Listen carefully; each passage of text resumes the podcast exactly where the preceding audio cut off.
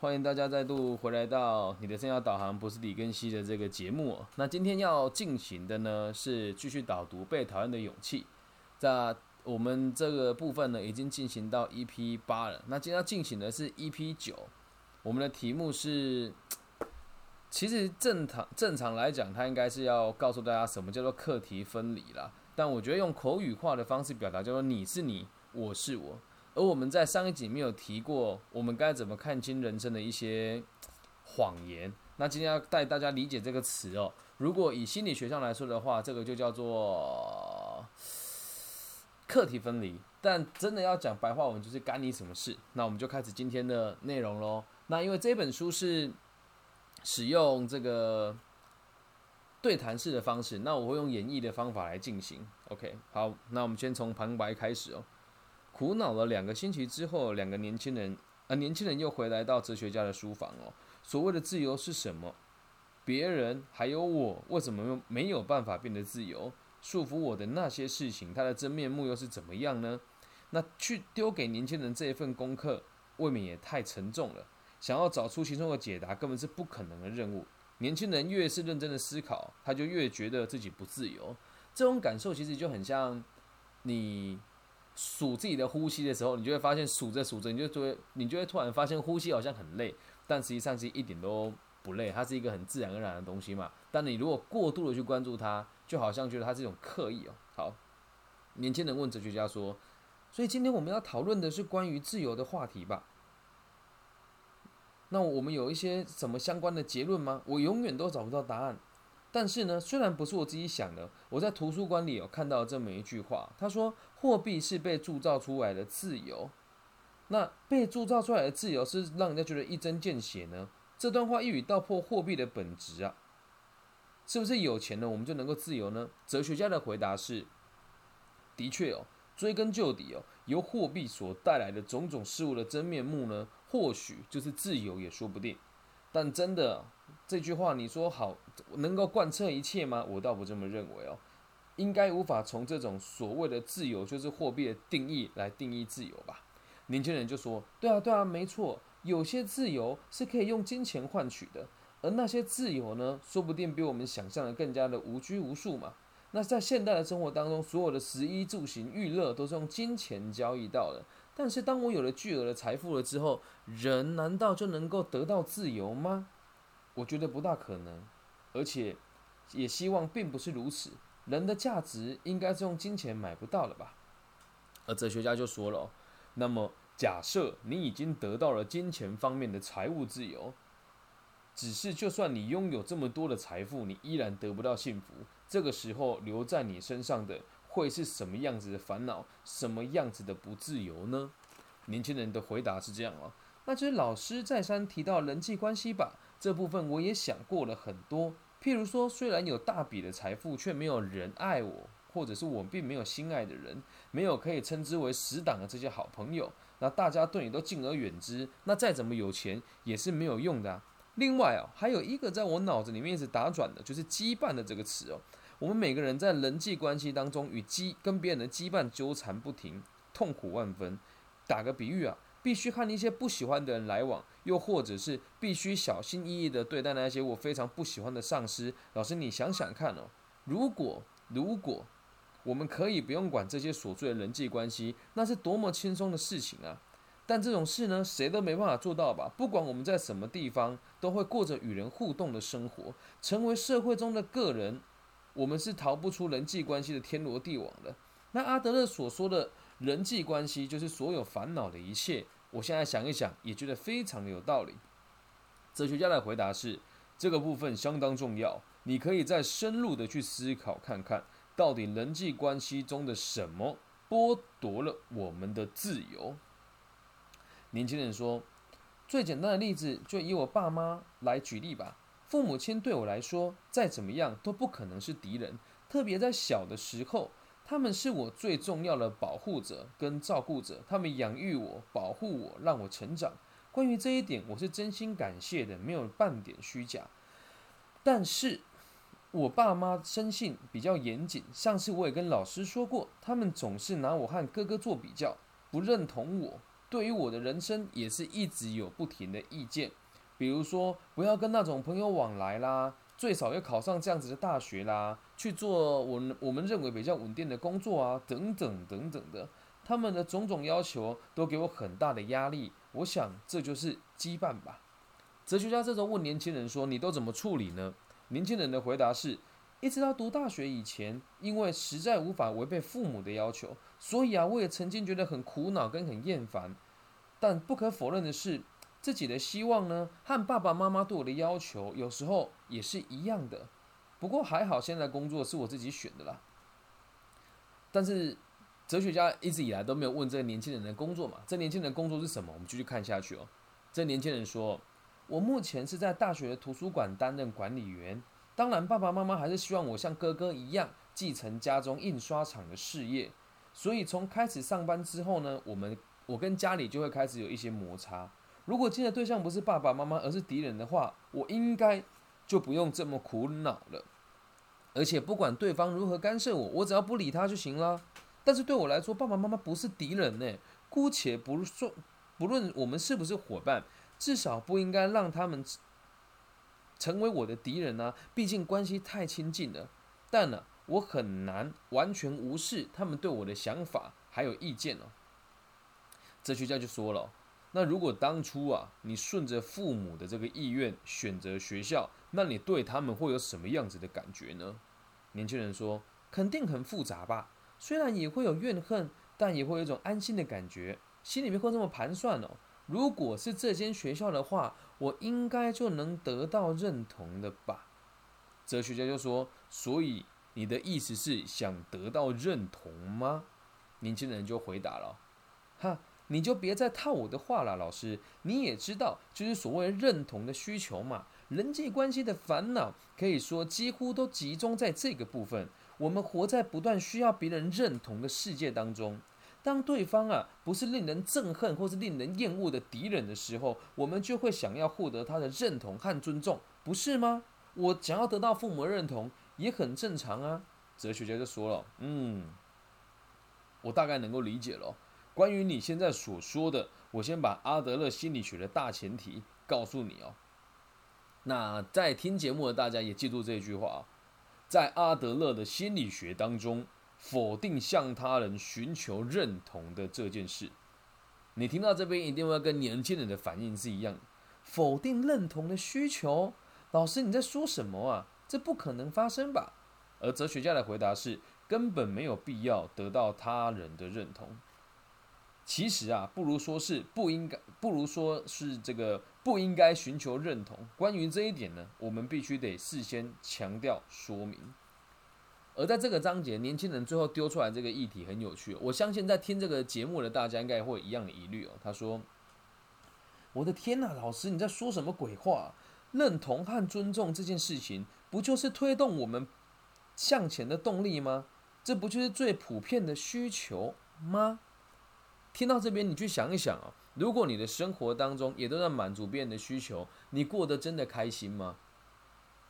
就像我现在做这这些节目也是一样，我并没有想要去满足任何一个人的需求，我的目的只有一个，协助大家，嗯，做到他想要的事情，又或者是能够让更多人。找到他想要的生活模式，而不是满足别人对我的期待啊！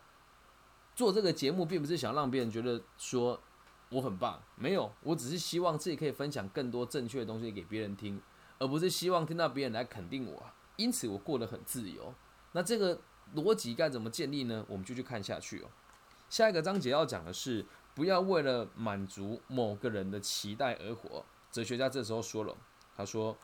如果我们可以得到别人的认同，确实是一件非常令人开心的事。但是呢，认同这件事情是绝对不必要的哦。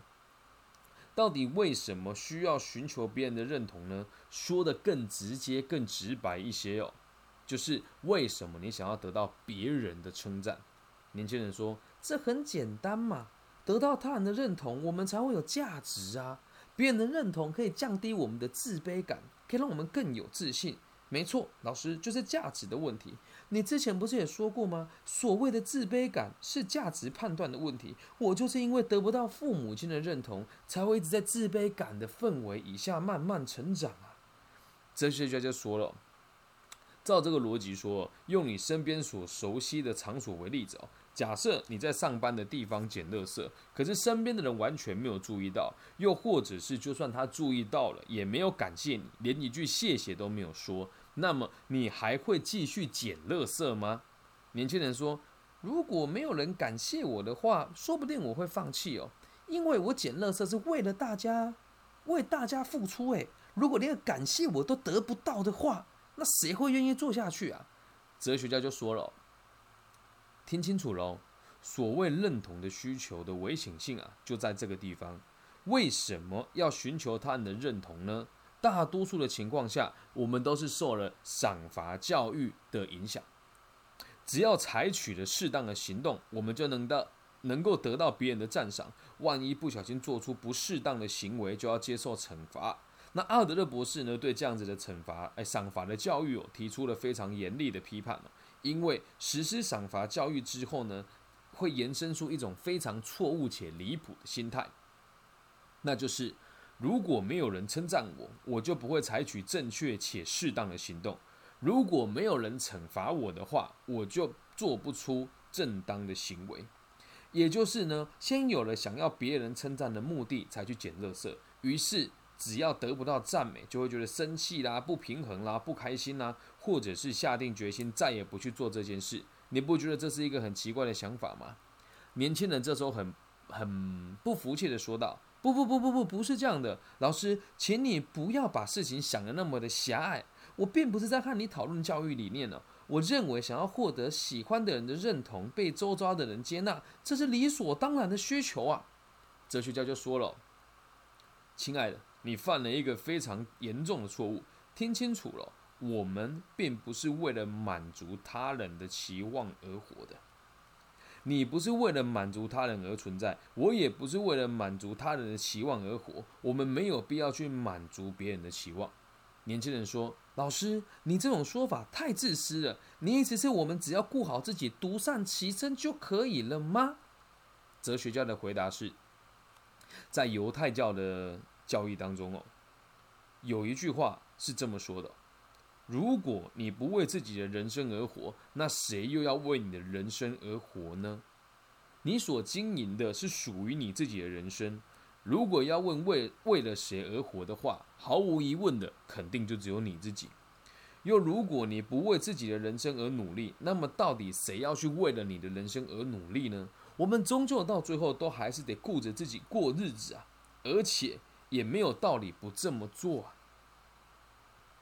年轻人就说：“老师啊，你果然是一个虚无主义的人呢，居然说我们终究还是要顾着自己的日子，还说这样是对的，你不觉得自己太自私了吗？”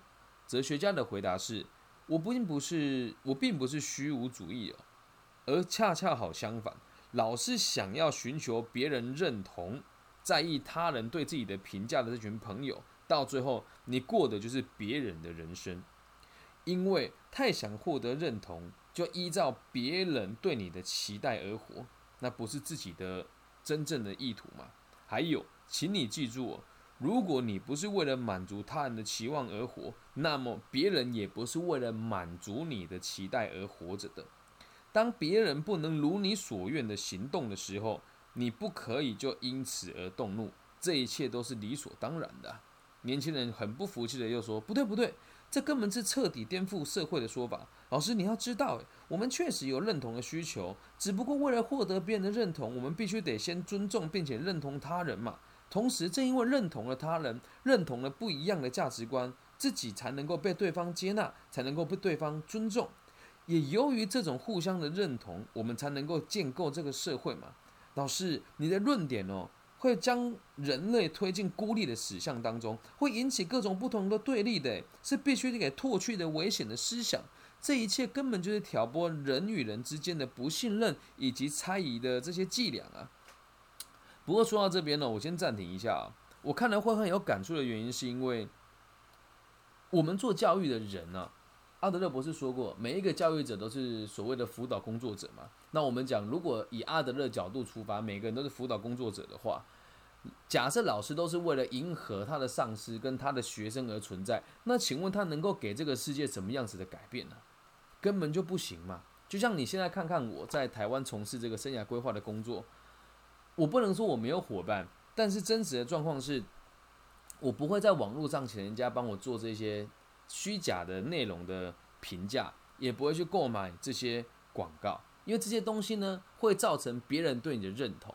那你说其他老师为什么要这么做？他希望你认同他，是因为希望你付钱给他。而在我的世界里面哦，假设我对大家有商业的需求，我一定会使用这样子的伎俩。但记住一个原则哦，我做频道不是为了钱，是为了给台湾、给大陆、给听得到这些节目的民众，知道自己该怎么样把生活给过好。那当认同这个需求，你会去看，如果你需要别人的认同，你就会去理解别人都认同哪些东西。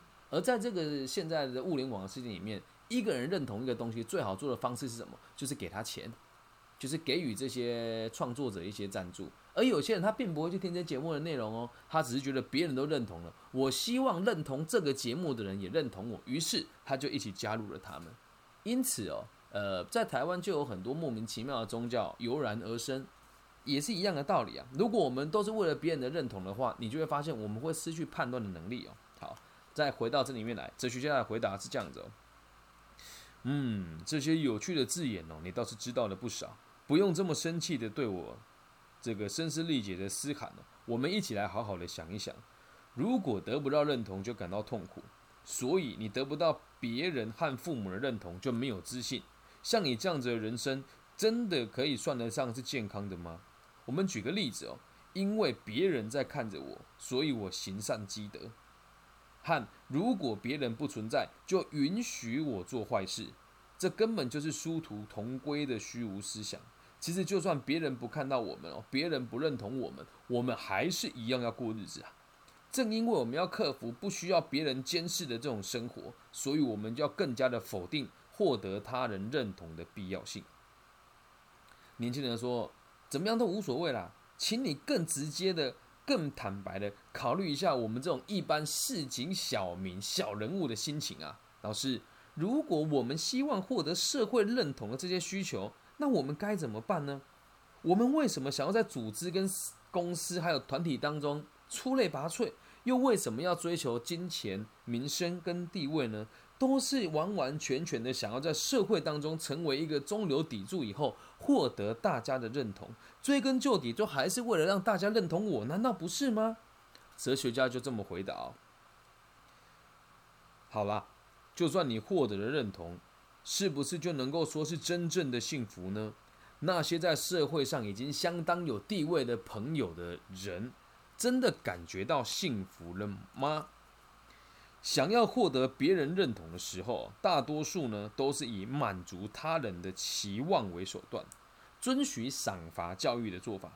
只要采取适当的行动呢，就可以得到别人的认同与赞美。但是，一旦我们把工作的目的变成是满足他人的期待的时候，这个工作做起来应该就会很辛苦吧？因为你要开始在意别人的眼光，害怕他们的评论，刻意压抑自我的本性。如果你会觉得有些意外啊，其实也不需要意外。来这边接受过智商的人呐，几乎很少有任性的、自私的，反倒都是为了符合别人、老师、家长的期望而苦哦。如果往好的方面解释的话，他们的言行从来都不是以自我为中心。年轻人就说：“所以老师啊，你认为他们应该任性一点吗？”很多人听到这边都有这个误会，也是很多外面的人对阿德勒思想不理解的部分。在台湾有一个协会，就叫做阿德勒什么研究协会，他们真的完全不道不了解这些道理，然后只用他们想象的跟看到一些皮毛来论点阿德勒的这些逻辑哦。听清楚了，被讨厌的勇气不是要你为所欲为，而是要你能够知道，就算没有人看着你，你也可以对社会。多付出一点什么？年轻人说：“老师，难道你希望他们任性一点吗？”哲学家的回答是这样哦：“孩子，并不是要他们表现出旁若无人的这个状态。其实，如果想要理解这个部分呢，我们就一定要先知道什么叫做课题分离。哦，这要带出今天的重点喽。到底什么是课题分离呢？哲学家是这么说的：有一个很不用功的小孩，上课呢也不听老师说，回家呢也不写作业，连课本都扔在学校。如果你是他的爸妈，或是你你是他的老师，你会怎么做？年轻人说。一定是让他用功读书啊，去补习班啊，揍他啊，扁他啊！我就是在这个情况下长大的，啊每天功课没有写完之前，我都没有晚餐吃。诶，哲学家就追问了：那请问你哦，在这种高压且强制的强迫你读书的结果，你有变得喜欢读书吗？年轻人说：怎么可能会喜欢？当然是越读越讨厌呢，就是为了应付学校的考试嘛。哲学家就说了：嗯，那我明白了。那就让我来说明一下阿德勒的心理学当中的基本的立场。举例而言呢，当我们眼前有用功读书的这样一个课题的时候啊，阿德勒心理学呢就会从是谁的课题的观点来切入。孩子要不要用功读书啊，和要不要和朋友出去玩，这都是孩子自己的课题，而不是身为家长的课题。简单来说，应该是说。这应该是由孩子自己来做的，就算父母代替孩子读书也没有用。所以，当父母命令自己的孩子好好用功读书的同时，就像带着这个边的这个形容词讲得很好，带着满脚的泥巴踩进别人的家子当中，干涉了别人的课题。这么一来呢，就很难避免冲突吧。因此啊，我们必须得先站在这是谁的课题的观点，将自己。和他人的课题彻底的切割之来，这样知道吗？切割，年轻人就问了：那切割了以后，我们该怎么做呢？就不要深入他的课题就好了。哲学家是这么回答的。接着，哲学家说明了，大体上来说啊，所有的人际关系的纷争啊，一定差不多都是因为踩进别人的课题，或者是自己的课题干涉到别人所引起的。只要能够做到彻底的课题分离，人际关系就会产生剧烈的变化。年轻人就讲：“哎，老师，我不是很懂哎，那到底要怎么分辨这是谁的课题啊？”在我看来，孩子用功读书是父母的责任，这也很正常啊。因为有很很少有孩子是自己喜欢用功读书的吧？不管怎么说，爸妈都是监护人嘛。哲学家就说：“方法很简单，只要去思考一件事哦，这个决定带来的结果。”是由谁来承担的？再重复一次哦，这个决定所带来的结果是由谁来承担的？这就是谁的课题。如果孩子选择了不用功读书，那么最后要接受这个决定所导致的后面的结果是谁要负责的呢？当然是孩子自己嘛。年轻人就马上说了：“哎，不对不对，老师不是这样哎，为了不要让事情变到这个地步啊，身为人生。”道路之上的前辈、监护人跟老师，我们有责任告诫孩子要用功读书吧。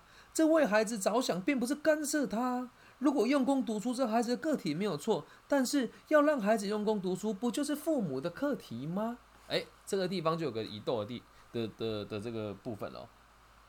你期待他，不代表那课题是你的，而要站在让孩子也学到课题分离的角度之下，才是一个。良好的教育工作者，我们继续看下去哦。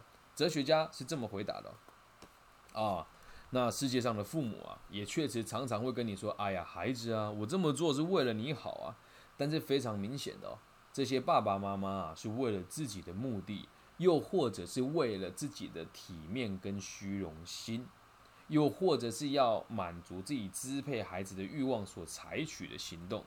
简而言之呢，并不是为了你。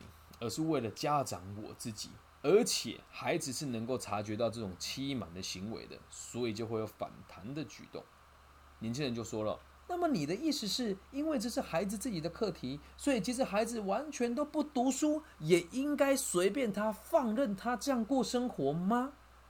哲学家的回答是：说到这边呢，我们就得注意一下，阿德勒的心理学啊，并不鼓励放任主义。所谓的放任哦，就是完全都不明白你的孩子在做一些什么事，而且也不想明白。我所说的并不是那个样子哦，而是清楚的知道孩子在做些什么事，在身边默默的守护他，以课业来说，可以事先让他知道这是他自己的课题。假设孩子想要用功读书，你就会随时的在身边提供适当的支援，但是绝对不要干涉孩子的课题。在孩子没有提出的请求状况之下，绝对不要干涉。那年轻人就问了：那这种做法，这种做法，不限于亲子关系之间吗？哲学家说：当然了。例如，在阿德勒的心理学中的智商观念也是如此的。寻求协助的这个咨询者要不要改变，并不是智商师的课题哦。年轻人说：“老师，你这根本就是在替自己找借口嘛？既然我改不改变跟你没有关系，我来找你干嘛呢？”哲学家说：“来接受智商之后，要怎么下决定，要不要改变现在的状况，这都是那个人自己的课题，我是不能介入的。”年轻人说：“这根本就是不负责任吧？”哲学家的回答是。我们会尽心尽力的提供一切的协助，但是绝对不可能进一步的介入，这个是很重要的啊，绝对不可能进一步的介入。那为什么要这么说呢？我们可以把马牵到水边，却不能强迫马喝水，能理解那个立场吗？我给他看到了选项，但是我不一定有办法强迫他。做改变，所以回归到根本，只有自己可以改变你自己，这样能够理解吧？这是我们今天要谈的内容哦。他是他，我是我。简单来说呢，就叫做最简单的课题分离。那在这个课题分离的这个前提之下呢，我们得先理解一些事情哦。这样子的作为啊。在我们今天的这个节目里面呢，听完之后，一开始很多人听到都会觉得这根本就是在逃避责任。但是我必须得很认真也很老实的告诉大家哦，我不是一个说一套做一套的人，我做的每一件事情都不会为了别人的期待。说的更骄傲一点呢，我的想法是，我的思维跟我的逻辑的层次跟别人不同，所以我会希望让别人看到我的期待是什么。当然，当我提出我的期待跟我的要求的时候，不代表对方就一定要接受我的建议，但是呢，在我提出建议之后，我会告诉对方想不想改变。那如果他想，我就问他三件事哦。接受过我的咨询的朋友都会知道，我的方法会是给你很明确的短、中、长的目标啊。所以只要你愿意找我谈，都会有很明确的一个行为方针给你。我不是做心理智商的，我是做职涯咨询的。那这个方法给你之后，我会问你三个问题哦：愿不愿意做？做了之后你觉得有没有用？还有你做不做得到？这三个东西通常在聊完的那一瞬间都是成立的，但是它能够延续下去吗？那倒不一定。在我手上，我认为不能讲成功吧。对我而言，每一个跟我探讨过的人都算是成功的案例。有的人会说：“老师。”你这么努力哦，有没有人不理解你，或者是有没有人是否定你的，或者是有没有人听了你的建议之后没有去做的？我说肯定有啊。他说那这样你不就失败了吗？我说这应该不算失败吧。他看过了有这样子的选项，我们不能说他更好，但我们可以说他是一个有改变的机会的这个建议。而他选择的不改变，那代表着什么？现况对他而言是最开心的啊。现况对他而言是最开心的。其实，在我的工作当中，我不难看到很多人哦，他会不停的寻求协助，找心理咨商师啊，找生涯顾问啊，聊了一大堆，但他什么事情都不做，然后他也不能去承认这些老师没有用。原因是什么？这样就代表间接承认自己是没有用的。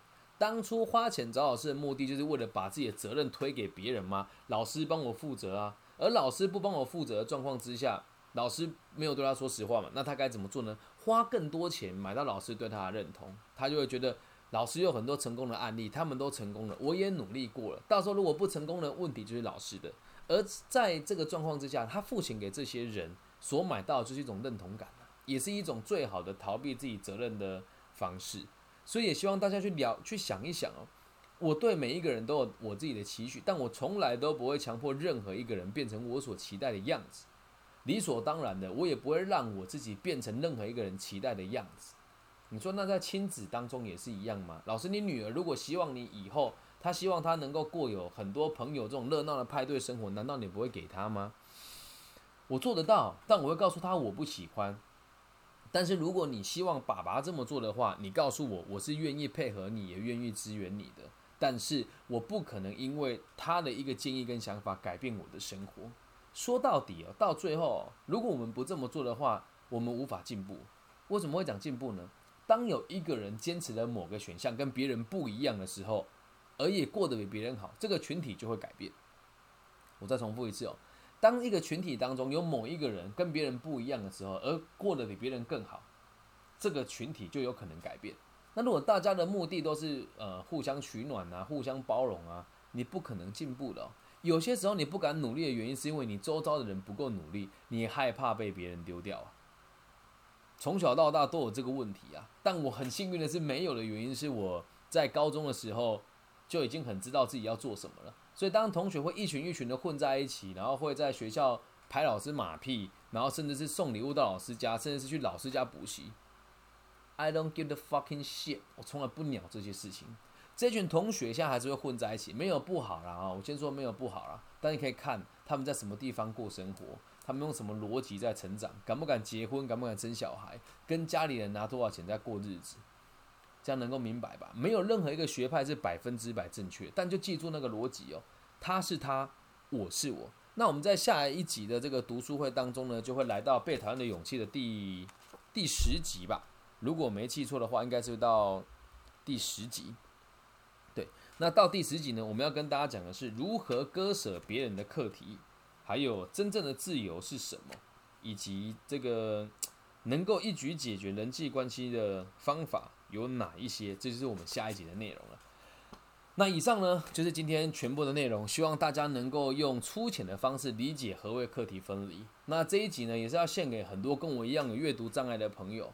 各位朋友，我有阅读障碍，对。然后我最近有接受到很多这个有 ADHD 的朋友跟有阅读障碍的朋友跟我说，很谢谢有这个节目的存在。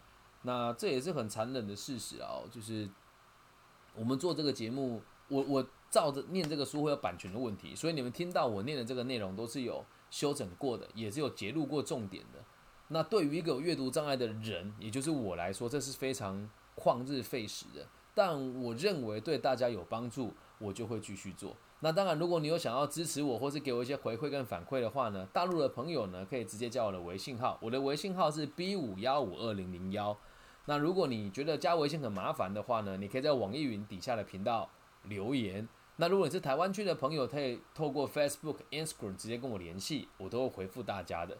那这几天陆陆续续有接到不同的粉丝朋友的来信跟提问，我也都会一一的来为大家服务。那以上呢就是今天全部的内容，喜欢的话记得帮我分享、按赞、好评。那今天这一集呢，也希望大家可以分给、分享给你的爸爸妈妈啦，或者是那个对你总是很啰嗦的人，又或者是那个正在追你、你想追、你想要拒绝他人。或者是你想要对某个人有需求，但你又不知道该怎么开口，可以用这一集让他做前导，让他知道我对你有哪一些需求，但我希望你可以怎么做。但记住哦，绝对不是强迫人家符合你的要求，这样能够理解吧？好，那谢谢大家的收听，今天就先暂时到这边喽，祝福大家有个愉快的一天，拜拜。